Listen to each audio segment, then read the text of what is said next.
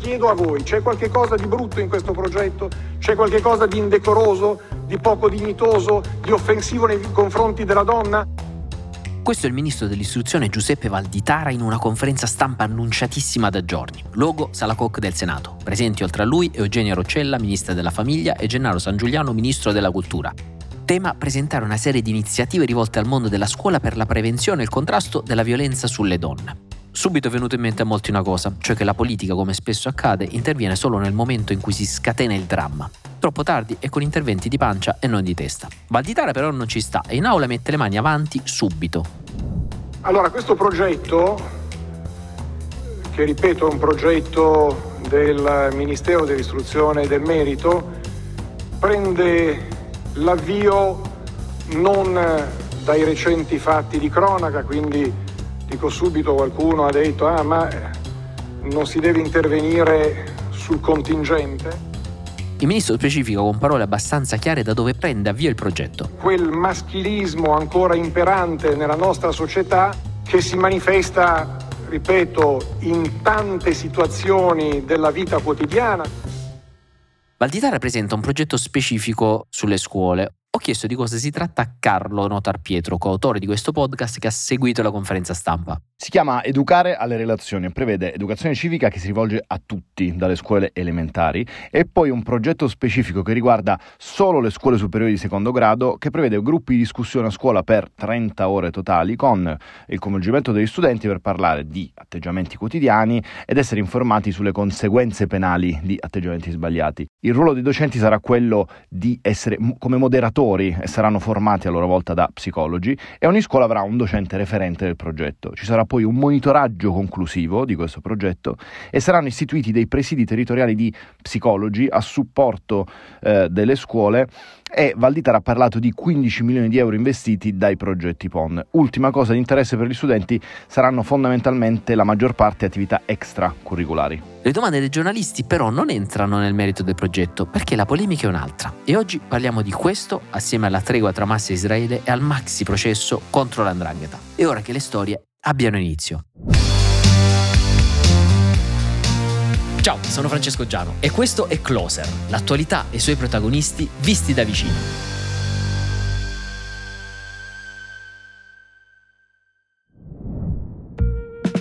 Qual è la polemica di cui vi parlavamo? Da diverse ore si discute di Alessandro Amadori, esperto del Ministero dell'Istruzione e del Merito, che secondo alcuni fonti stampa sarebbe dovuto essere il coordinatore del neonato progetto che il ministro Valditara sta presentando.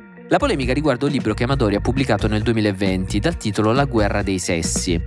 Alcuni hanno riportato sui giornali alcuni passaggi chiave di questo libro, in cui Amadori scrive: Il diavolo è anche donna, le donne sono anch'esse cattive e sanno essere cattive più di quanto pensiamo.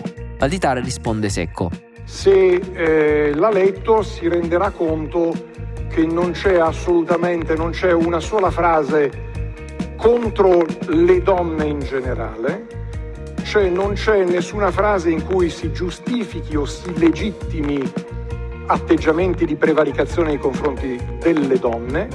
Ecco, il ministro evidentemente è preparato alla domanda, specifica che Amadori non sarà coordinatore del progetto e legge anche altre parti del libro, in cui per esempio si scrive che serve un nuovo patto di collaborazione fra i generi e un modello di relazioni interpersonali più armonico, in cui ciascun genere rispetti l'altro. Poi all'ennesima domanda sul tema si scalda, ribadisce l'importanza del progetto e dice che non risponderà più a domande su Amadori. Applausi in sala e si chiude il discorso. Poi interviene la ministra Roccella a descrivere il protocollo d'intesa. Lei annuncia che in sostanza i ragazzi delle scuole saranno stimolati a produrre cortometraggi sul tema della violenza di genere e i migliori video poi saranno portati al Festival del Cinema di Venezia. A competenza del progetto poi sarà inviato anche un opuscolo nelle scuole che riguarderà il tema della violenza di genere. L'attesa è altissima per questo opuscolo, vista l'ultima polemica che si era scatenata qualche mese fa in Friuli e l'ha raccontata Carlo Notar Pietro, memoria storica anche delle polemiche su questo tema. Allora, quello lì era un vademecum inviato dall'amministrazione comunale di Cividale del Friuli che aveva come titolo Prevenire le aggressioni, combattere la violenza.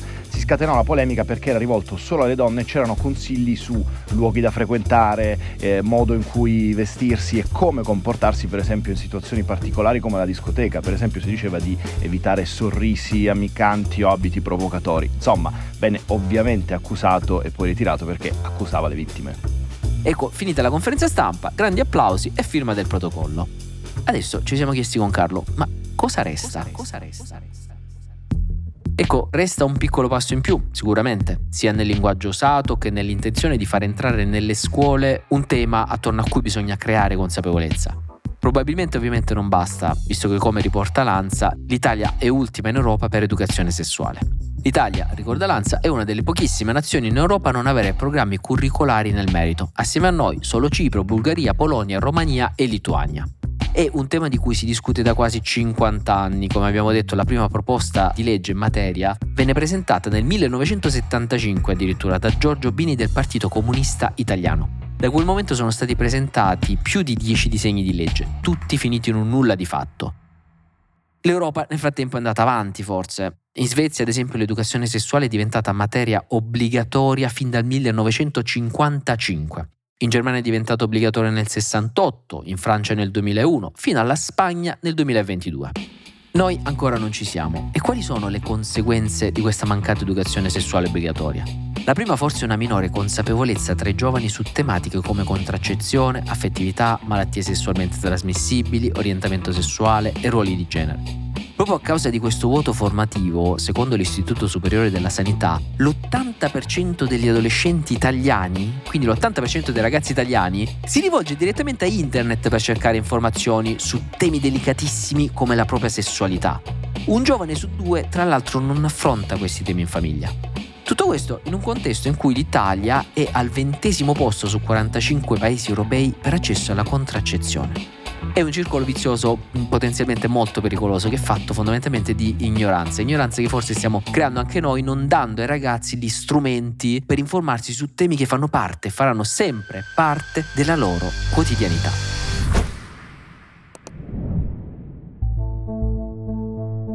Adesso parliamo della tregua tra Hamas e Israele. La racconta benissimo Francesca Caperi su Repubblica. I termini dell'accordo sono questi: 4 giorni di stop ai combattimenti e al lancio di razzi, 50 prigionieri israeliani, donne e bambini che verranno rilasciati da Hamas in cambio di 150 palestinesi, anche in questo caso minori e donne, che verranno rilasciati da Israele. In più è previsto l'ingresso degli aiuti a Gaza.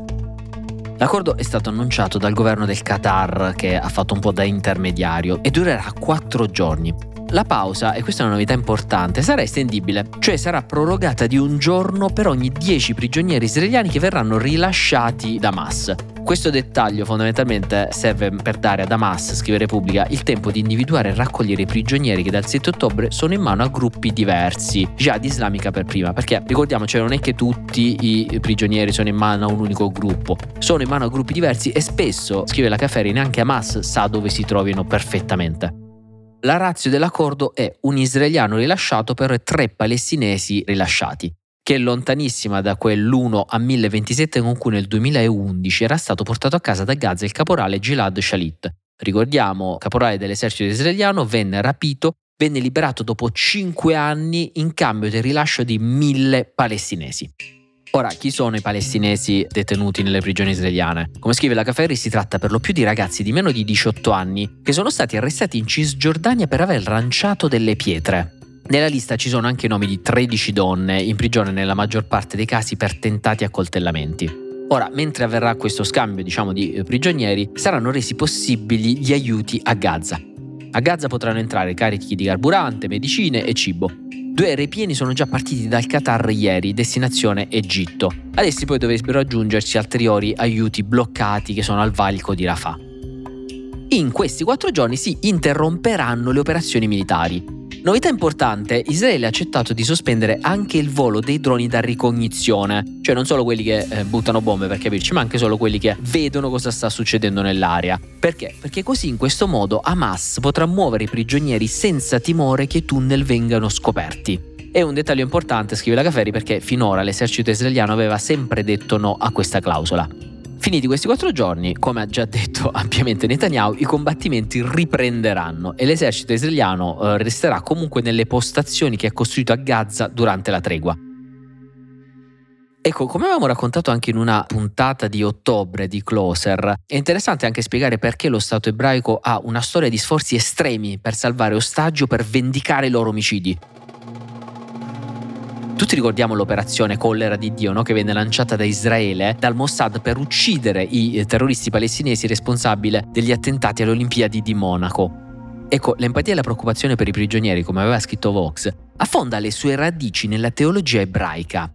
Come hanno spiegato alcuni attivisti israeliani, i nostri saggi consideravano la libertà dei prigionieri ebrei come un grande comandamento. Secondo gli insegnamenti ebraici c'è questo detto, la spada è peggiore della morte, la fame è peggiore della spada, ma peggiore di tutto è essere prigioniero. In un altro scritto si dice che riscattare i prigionieri ha un valore morale e etico ancora più elevato che nutrire i poveri, perché il prigioniero è allo stesso tempo povero e incatenato. Per questo la liberazione dei prigionieri è insegnata nel Talmud e Israele l'ha messa in pratica negli ultimi 75 anni. L'abbiamo visto a Monaco, l'abbiamo visto nel caso di Shalit, nei molteplici dirottamenti aerei da parte dei terroristi che sostenevano la liberazione palestinese negli anni 70 e lo stiamo vedendo adesso con questo scambio di prigionieri.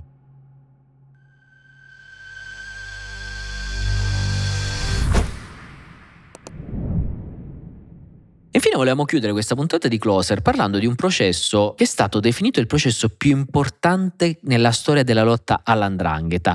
Si tratta del processo Rinascita Scott, eh, coordinato dalla DDA di Catanzaro, che vede protagonista il PM Nicola Gratteri. Fondamentalmente in seguito alle indagini di Gratteri e degli altri PM, i carabinieri il 19 dicembre 2019 arrestarono 334 persone affiliati ai clan, boss, esponenti della massoneria e della politica, uniti tutti, secondo l'accusa, in questo intreccio di affari e interessi.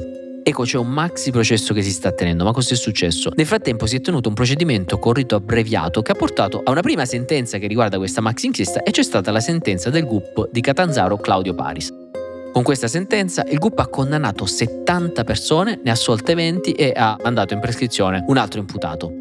È una sentenza importantissima, calcolate che le pene inflitte, che sono tra l'altro ridotte di un terzo proprio perché si fa il rito abbreviato, variano da un massimo di 20 anni a un minimo di 10 mesi. Questa sentenza, ha detto Gratteri, insomma è importantissima e dovrà essere acquisita come documento nel maxi processo che si sta celebrando, quindi comunque peserà anche nel maxi processo.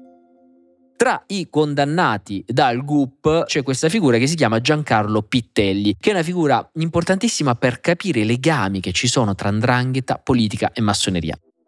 Ne parliamo sempre, spesso con poche prove, eccetera. Ecco, per questo questa sentenza è importante, perché per la prima volta in questa inchiesta vengono confermate, insomma, tutte le accuse di legami tra andrangheta, massoneria e politica. Al centro di questi legami c'è Giancarlo Pittelli, lo racconta Lirio Abbate su Repubblica, chi è ex parlamentare di Forza Italia, penalista, avvocato di fama e massone dichiarato. È stato condannato a 11 anni di carcere per concorso esterno in associazione mafiosa. Pittelli, scrivono, il PM era al centro di una vischiosa ragnatela fatta di grandi e piccoli favori, di clientele e di corruzioni attraverso i legami massonici tra politica e ndranghetisti. Questo sistema, secondo quanto emerso, ha sostenuto la candidatura alle elezioni politiche di Pittelli nel 2006 candidatura che poi ha portato alla sua elezione nel Parlamento nel 2001 grazie alle logge massoniche. Lui è un ex democristiano, ha militato nel Partito Popolare Italiano, poi ha approdato al polo delle libertà di Silvio Berlusconi. È ricordato ancora per le sue geste parlamentari, come scrive Lirio Abate, fu autore per esempio della corposa proposta di riforma dei codici penale e di procedura penale. Assieme ad altri due avvocati, cosa voleva fare? Voleva capovolgere l'intero codice di procedura penale. Chiedeva tra le altre cose, che ne so, l'avviso di garanzia immediato, la possibilità di far scattare le manette solo nel caso di reati gravissimi e l'inutilizzabilità delle sentenze passate in giudicato. Una legge, scrive Abate, che avrebbe reso impossibile tutti i processi e le indagini antimafia. Ecco, difficile credere che Pittelli, che era fra gli estensori della proposta, avvocato penalista, insomma uno parecchio esperto di questi temi, non si fosse reso conto dell'impatto della sua legge. O forse l'ha proposta proprio perché se ne era reso conto.